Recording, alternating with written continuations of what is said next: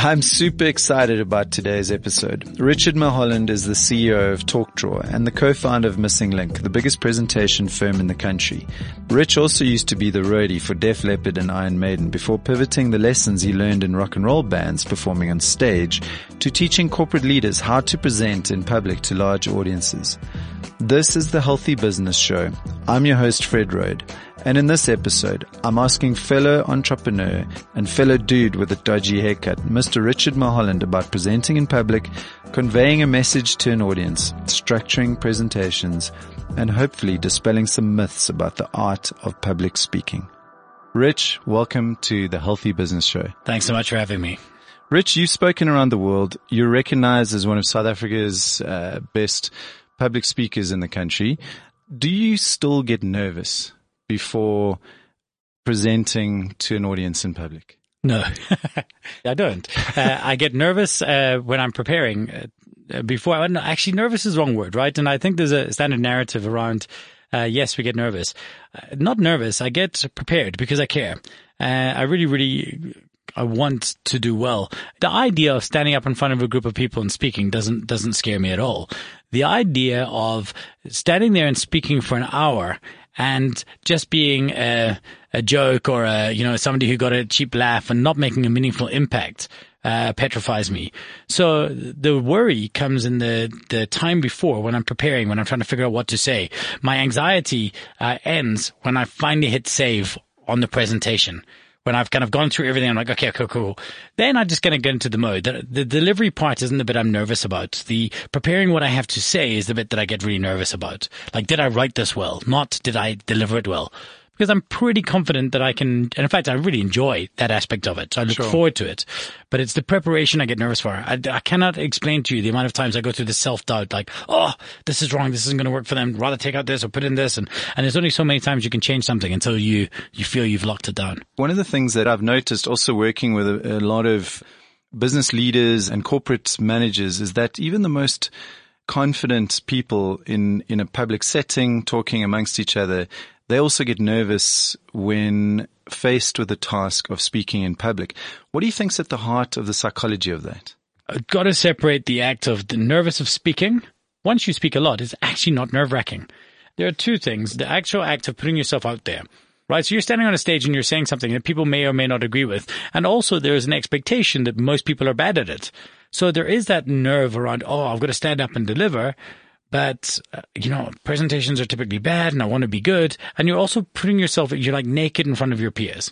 So I can understand why that would be nerve wracking. But I also think that if you're the CEO of a company and you're standing up and you're delivering a speech to your leadership team, you're not nervous because they might not like you or enjoy the presentation. You're nervous because if you deliver this wrong, right, if you do not get your point across well, and remember, a presentation's job is to deliver a message to achieve a result. That's it.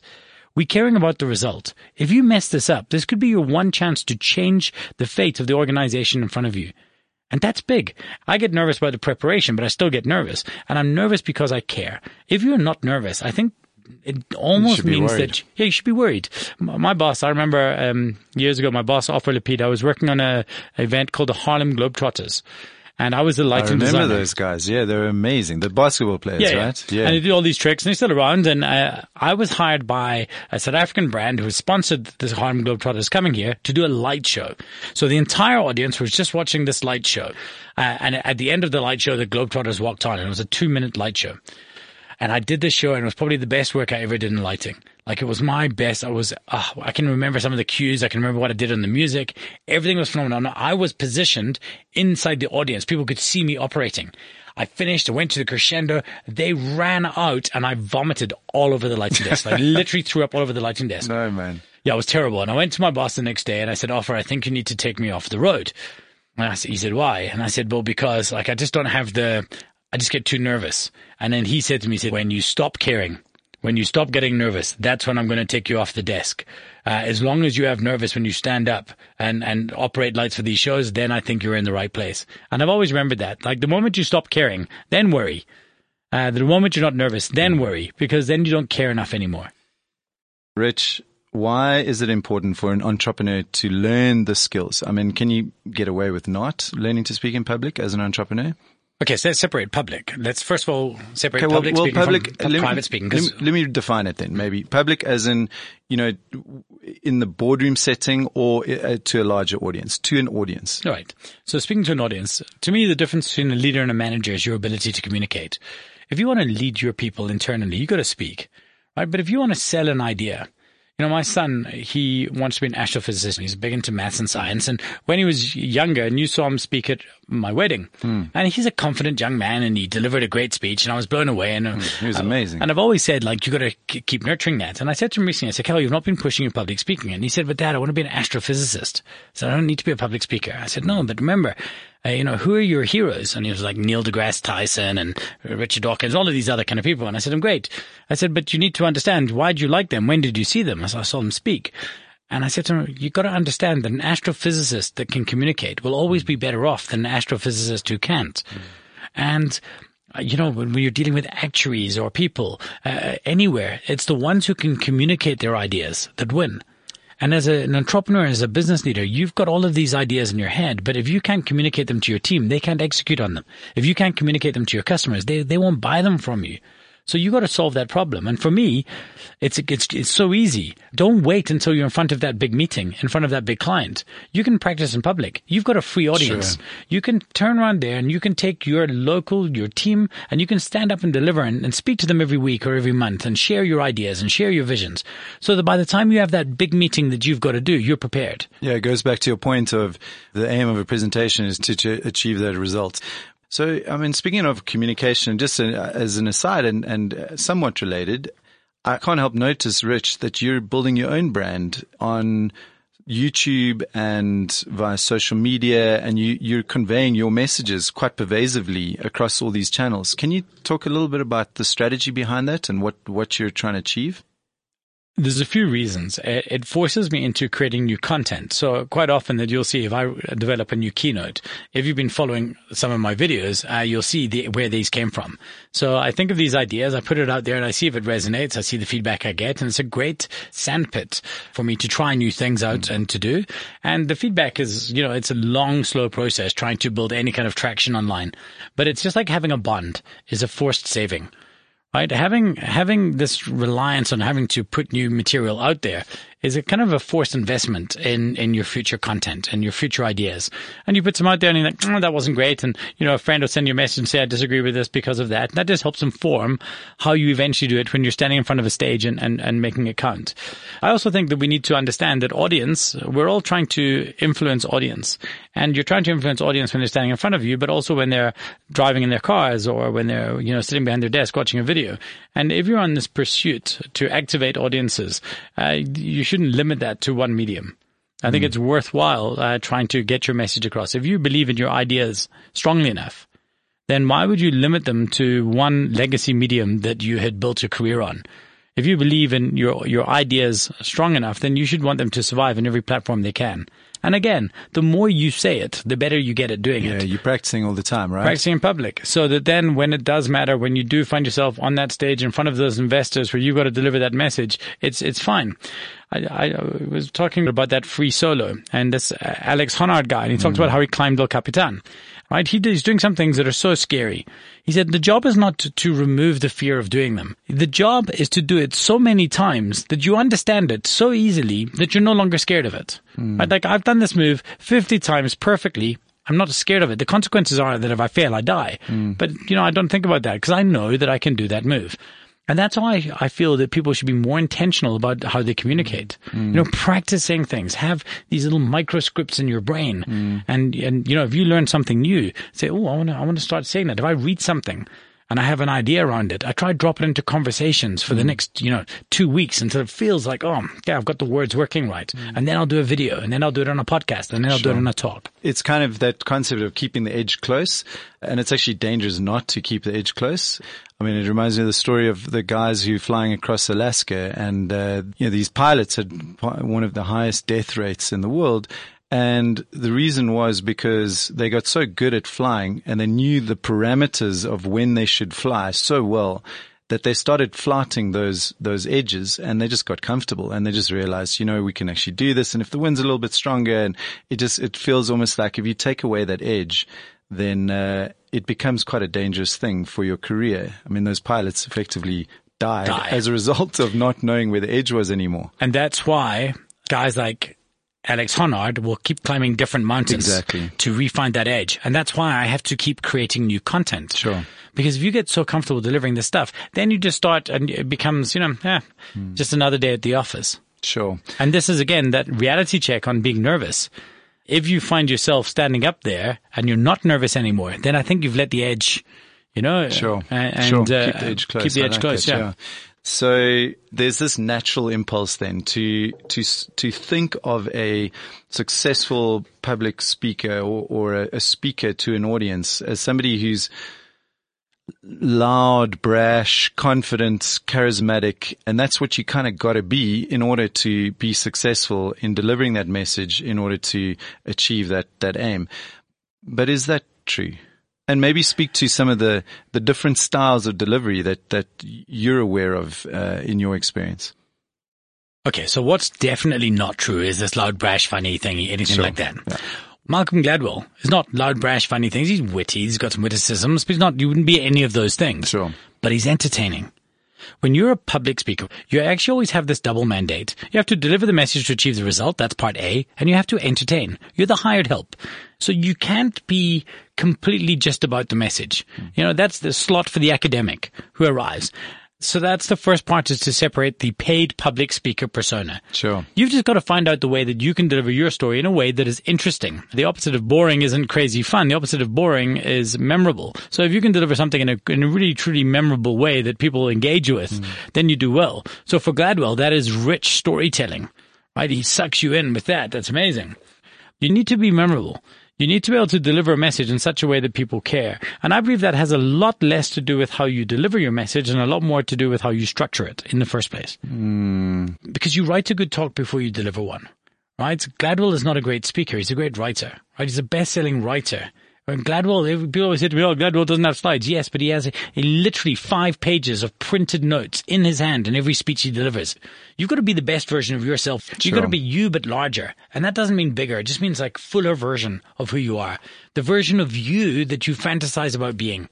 Right? You've got to be willing to try and be that person when you're on stage. Sure. And if that is a person who just sucks an audiences in, who's willing, because you know what? It's easy to speak loud, but can you be brave enough to whisper? Can you be brave enough to hold an uncomfortable silence? I, see what you did there. I'm glad. but that to me is what it's at, right? Is you've got to find that version of you and to say, okay, well, I've got to be this version of me, me at my best. And that is not brash and loud, unless you're brash and loud. There's so much to actually touch upon there and uh, some really valuable insights. And I, I just want to touch upon the part about being memorable. In terms of the gold standard of public speaking is TED, right? And, and I know you have coached TED speakers behind the scenes and, um, I mean, you look at the portfolio of talks that is on the TED website. They've got such an extraordinary ability to create such a consistent level of excellence and you know, it's this consistency of that memorable content over such a diverse range of styles and, and approaches to public speaking. How do they do that? I mean, is there some kind of framework that they deploy or can you give us a bit of an insight into the behind the scenes, lifting the bonnet behind TED? Yes. So, but you don't even have to be behind TED. You just have to, to look at it from the outside. They just don't tolerate anything less, right? It's that simple. It's that business tolerates bad presentation. And the fundamental difference between coaching a TED speaker and coaching, you know, leading up to a big corporate conference is you're lucky if you get, you know, if they'll schedule half an hour uh, with you at a big corporate conference. At TED, you don't get that choice. You will arrive for every single one of your sessions and you will sit there and you will work with a coach, a coach who may have spoken less than you, but they understand what it is. And if they don't think you're good, they will work with you until you are. And if they still don't think you're good enough, you don't make the stage. Sure. Because they do not tolerate mediocrity It's when it comes business. to delivery. Yeah. Because it's their business. Mm. But also they do it for you. Because this is your opportunity to stand up in front of people and make an impact. Now that's what TED does well that everybody else in the world doesn't do. But then they create a framework, they create a constraint. You know, they know that it's easy to ramble when you're given an hour, so they give you 18 minutes, or now a lot of them talks are even shorter, 10 minutes. We work with the TED fellows, and there they had four minutes. Right? So you've got to explain your life's work in four minutes. we always say to people, don't write out the very words of your script. Sure. But when you're a TED fellow and you're given four minutes, write it out first. You can deviate from it slightly later in your delivery, but write it out because you've got to get through everything. Mm. So those frameworks and constraints are massive. To me, if, if companies want to learn from TED, it's not like, oh, tell a nice story. Because remember, the, the TED speaker's mandate is to pull an emotional heartstring. Mm. But you can watch your favorite TED talk ever and never do anything else. Like it's, it's actually a form of entertainment, most of them sure. in many ways. A few of them change you. But that's not the case in a business presentation, and those are the ones that matter to you. So if you really want to learn from TED, you need to put together a group of people who've done it, who are coaches, and you need to say, if you want to get onto the stage and present your marketing plan, you've got to deliver that thing 10 times to people until we're sure that this is the perfect, perfect presentation for presenting in 15 minutes on this stage. You know, I always say to people, when I'm asked, I spoke at that suits and sneakers thing, right? I, I spoke for like half an hour and there was 4,000 people there. That means 2,000 hours of attention were paid to me. Nice. Yeah. Very cool. With regards to frameworks, I know that you've created your own frameworks. Can you elaborate on that framework that you've created? Sure. The first thing is the understanding that we present this as a framework and we believe it can work for every presentation. I think it's important to understand that we're not saying this is the only framework that works. Sure. And there's four very, very simple steps. And I'll tell you what they are quickly and I'll break them down quickly. The step number one, we call it the give and tell because there's a soft bit at the beginning where you're kind of giving to the audience, hoping mm. they take it. And then once you've earned that, there's the tell, which is you're telling them now. Step number one, you have to give your audience a reason to care. You've got to buy an audience's attention before you sell them anything, mm. even an idea. Step number two, you've got to give them a reason to believe. There has to be a reason why, okay, so I care about something. Now you've made me care, but why should I trust you? So, and by the way, not why should I trust you in general? Why should I trust you specifically with regards to the message, you know, the problem you've just told me. Mm. Then step number three is tell them what they need to know. And step number four is tell them what they need to do, mm. the call to action. Right? So first we buy their attention. We, we make them understand there's a problem. I always say you don't have to sell the features and benefits, right? Uh, that's what we set out to do. Yeah, let's tell you about the features and benefits. Uh, no, you've got to sell, if I try to sell you the features and benefits of an ambulance, it wouldn't matter. You don't sell the ambulance, you sell the accident. If you can sell the accident, the ambulance sells itself. So job number one, we go up there and we sell the problem in such a way as we buy the audience's care. Right? Um, the term we use is we say your audience, when you meet them, they have an empty gas tank. Mm. And then at the beginning, you're filling that tank. You're buying their attention, right? Creating an itch that they want scratched. And more importantly, you're creating a problem that they're now trying to solve. And then the rest of the presentation is giving them the bits in which they get to solve it in their head before yeah, you drop very it. Good right? Then you give them a reason to believe. You know, it's amazing how often you'll see presentations. Uh, people will invite an agency to come and pitch and they stand up and say, hi, um, we are this company. This is our organogram or BEE structure, their thing. Like nobody cares. Like I don't care. However, if I tell you that uh, you have a massive presentation problem, let's say I've just illustrated the problem of the conference and the hours of attention and how important this your conference actually is and the true cost of your conference. And then I explained to you, all I have to say is, uh, you know, we've run a presentation company for 20 years. We train TED speakers and we've worked with most of South Africa's um, top CEOs. You know, that's enough. That's a, I don't need to go into any more credential. They're like, for the problem I framed, that's everything we need to do. Sure. Then tell them what they need to know. That's the hard and fast information. This is the breadcrumbs where you're giving them to help them get the punchline. They must try and guess the riddle at the same time that you, or a split second before you actually drop it right? Because your audience wants to feel smart. If you give your audience a chance to feel smart, you've got them. And then finally, you've got to t- tell them, you know, what they need to do. So here's one of my biggest frustrations is people talk about things like the, uh, the hero's journey and tell a story. and this is amazing. And they'll give you all of these narrative flows. They'll tell you, look, Star Wars, Harry Potter, The Hobbit, all of these things follow the hero's journey. Yeah. But you don't finish watching Lord of the Rings and be like, that's it, and then steal your mom's wedding ring and go throw it into a mountain. right? You don't finish finish watching Snatch and then go and rob a diamond store. Right? These narrative structures are great, but they're not enough. Your audio again deliver a message to achieve a result. Mm. Uh, the result of a film and most storybooks is to entertain you. The result of a good presentation is to provoke you to action. One of my favorite examples is Inconvenient Truth paints this big story. It's Al Gore, right? Yeah, yeah, Al Gore. The world's going to hell in a handbasket. Everything's terrible. And you get to the point where then he comes through and he talks about his work and, you know, after he invented the internet and, you know. Yeah, of course. what he's smart done. guy. Yeah, smart oh. guy. That's it. And then he goes through all the work he's done, but then he paints a picture of everything that needs to be done. And you're sitting there and you're thinking, yo, there's nothing I can do. I can't contribute to this. And he says, here's what I need you to do. You've got to decide today to become part of the solution. It's very simple. I can't ask you to change everything. I can't ask you to just lobby your governments. But what I can ask you to do is just to make a choice. Next time you go to your supermarket, I'm asking you to do one thing. When you're looking at the light bulb, take the energy saving one. That's it. Right? So his call to action was easy. One of the mistakes, incidentally, people always make in a presentation is we ask, we ask for the thing that we think we ultimately want.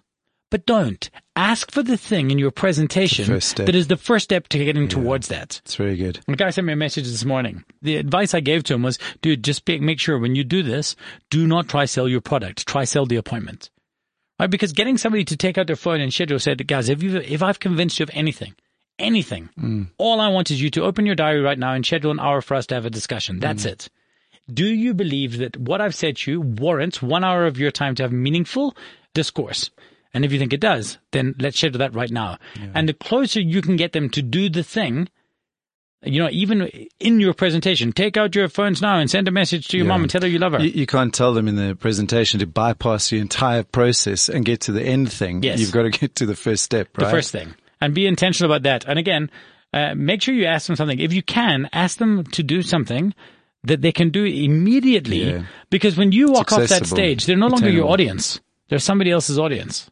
Sure. I love that. Rich, very, very cool. So just to recap, it's reason to care, reason to believe, need to know, and then what to do.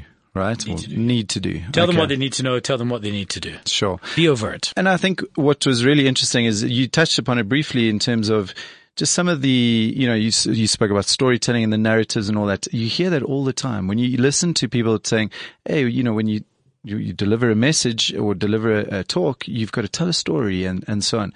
And I get the feeling there's a lot of preconceptions or misconceptions around public speaking. Can you potentially speak to some of the, the myths or, you know, these, these misconceptions? Well, let's start with that one straight off the bat, the tell a story one. Sure. We need to use stories as a way to draw your audience in, but we need to understand that the story itself is not the product. The way I, I generally explain this to people is, I think you may have met years ago my dog, my boxer Murphy, mm. and um, Murphy was highly obedient, but he wouldn't take medicine. I couldn't get that dog to take a pill. Luckily, I'd figured out this hack, and that was if I took the pill and I wrapped it in peanut butter, right? But what I, I couldn't even just give it to him because then he would lick it. I had to put him down, put him in a stay, put the peanut butter on the floor, and he would like start getting panicky, like, oh my god, oh. and that's it, stay, stay, and then I'd wait and I'd sit. And I'd look at him and say, take it. And he would go down there and he'd swallow it all up at it. And you could see him lapping away and his tongue was going around. And then he'd look at me like, ah. Oh, oh you got me. Ah, oh, you got me. ah, see what you did there. That's not cool. Not cool, Richard. And here's the thing is in my mind, we need to understand what the story is. The story is just the peanut butter. Right? If I go to Murphy and try give him the pill, the pill is the information. If I go to Murphy and just give him the pill, right? That's that's a the big slide with all the content, with all the information, with all the graphs, with everything. That's that's too bitter for them to swallow. That's uncomfortable and they don't want it and they, they reject it. Right? Your audience's attention rejects that kind of information. But equally, if I stand up and just tell them a nice story, that's just the peanut butter. It's easy, it's sweet, it gives you a quick burst of energy, and then it's instantly forgettable. Mm. You need to understand it's the vehicle for the payload right? The peanut butter is the, is the thing that's going to get that big thing through. But be very, very, very aware and intentional about the fact that the story is not the, it's just the delivery mechanism. There's got to be something else there. So if you hear these things about tell a story and you're not thinking about uh, what pill am I trying to get them to swallow, you're failing. Yeah. So that's one of the myths, and it's not a myth. It's true that we must tell, we can well, use stories, but it's, it's, a mistake. It's a slight, yeah. It's an it's oversimplification. A, sure, it's an oversimplification. I think there's complexity in that, and understanding.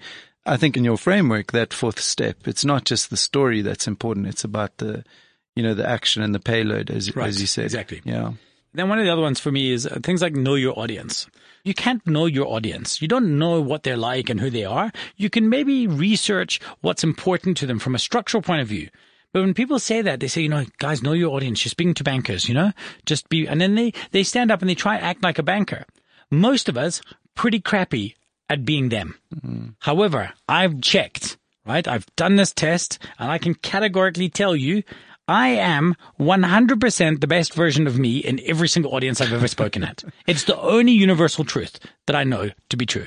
And what I do know about audiences, the only one thing that I can tell you for sure is audiences have finely tuned authenticity detectors. And they will pick up if you're not being you very, very quickly. Right? And even if you is different to them, they give you permission if they feel you're being genuine. I remember once I was speaking at this event in Guadalajara and it was these people from all over uh, the world and I was really nervous. And I thought, sure, I don't know what their cultures are like. Is my humor going to work? Is this going to work? And I thought, well, job number one is to bring them to my world. So the first thing I turned around, uh, I went up there and I said, um, you know, I'm a fellow entrepreneur and I give some credibility there. And this was an entrepreneurial audience. And then I turned around and said, but um, I'm really, really sorry. Like, as much as I want to be here today, I'm feeling quite devastated. And it was my son Callum's birthday. And it was a really big gig. And I spoke to him about it. And it was, it was only birthday I've ever missed. I said, can I ask you a massive favor? And I took out my phone and I said, can we sing happy birthday to my son? Cause I'm here. So all of a sudden, this entire Oh, audience started man. singing happy birthday to Callum. Now here's what happened. Then all of a sudden I became like, I'm an entrepreneur and I'm a dad. Right? So now the tattooed, funny haired, accented guy, that like, the, now now that's a small difference because actually on things that matter, now we're close. Then I asked him a question. I said to him, hey guys, I also want to just check with you quickly. Has anybody seen the film The Hangover? And if, when you ask somebody that question, they smile. Right? People, if you've seen the film, you smile because then you're remembering things. And I said to you, well, and then I showed that photo of that Asian guy. You know, the, the Asian guy, and he's like yeah, smiling at them. yeah, yeah. And I said to them, nothing I can tell you today in the next 45 minutes is going to be as offensive as when you saw that man's willy. And then they all giggle and laugh. But now what I've done is I've framed them that not, no longer are they comparing the edginess of my presentation to their expectation on what a corporate presentation should be like. They're now measuring the delivery of my presentation against the extreme of seeing that. So I've now brought them to my world. Now they, I no longer exist at their disparate world, which is a hundred different worlds. it's like a made- multiverse. you've made the connection, right? I've brought them to where I exist. So when an audience, when you can bring an audience to your space, right? When you can bring them to the place where you're able to be you, then you do well. just so that I understand you correctly, you're not saying don't know your audience, but it's it's about understanding the context and making that connection with the audience in in a different way. Yeah. Don't ever try and change who you are because of who you think the audience is, is ultimately what I'm saying. Okay. I was speaking at an EO event and this guy stood up there and he said, guys, I'm so sorry, but I've brought up my script here today and I'll tell you why. Because the story that I'm about to tell you is so fundamentally important. It's so important to me that I get this right, that I don't want to miss a single word. I've prepared and been working on crafting the story and I want to deliver it to you in such a way because I think that it has the potential to really, really change your life as it's changed mine. Nobody cared anymore.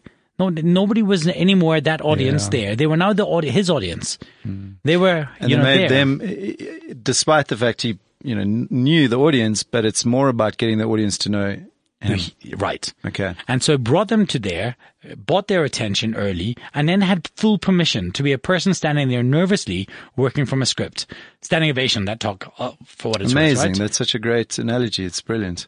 Yeah. So, Okay. so that's it for me. Is just to never change who you are. Always be the best version of you and bring the audience to where you can win. Bring the audience to your house and deliver from there. Cool. Rich, I wanted to ask you if there's any kind of particular hacks or resources or, or last little nuggets of advice that you can give our, our listeners. So the first thing I want to say to you is do it when it doesn't matter so that you're great at it when it does. And I've kind of said that before, but present all the time. Just get comfortable with standing in public speaking. We created TalkDraw at talkdraw.com where we've created these small little presentations you can stand and deliver to your team, trying to make you comfortable in how you can deliver when you're doing that. So that's the first thing. Do not wait until the, you know, all the chips are stacked to, to become good at this. The second thing I'll say is like have rituals. So I have the same music video I watch literally before every single time I go on stage. I have the same playlist that I listen to when I'm driving to the gig. I've got a system that I set up as a public speaker. I send a rider about where I need the, my, my machine, why I want to use my own clicker, how I want to do things. And it's because I figured out what is going to allow me to be good. Have rituals. It's like programming yourself. Programming yourself to get into the state. To get into it. Yeah, very cool. Yeah, so you've got to do those kind of things. Do not try be fancy with your slides. If you're thinking you're really, really bad and you hate PowerPoint, don't try fix that with Prezi. Don't try to go to a more complicated engine and try and distract your audience from the fact that your delivery isn't great. Just get good at using the basics. But the most important thing, again, and it's just really, really, really, the more you do most things, the better at them you get. Rich, thank you so much for being on the show. It's been an absolute honor and uh, and a thrill to have you here, and we look forward to celebrating more success in the future. Thanks, Fred. Hey everyone, thanks so much for listening to this episode of the Healthy Business Show. If you love this podcast, do let us know via social media. Tag at discovery underscore SA. Use the hashtag DSY Healthy Business and please do rate us on your favorite podcast platform. Whether it's Apple, Spotify, or wherever you find your shows, you can also find more episodes on the Discovery website at discovery.co.za forward slash corporate forward slash podcasts.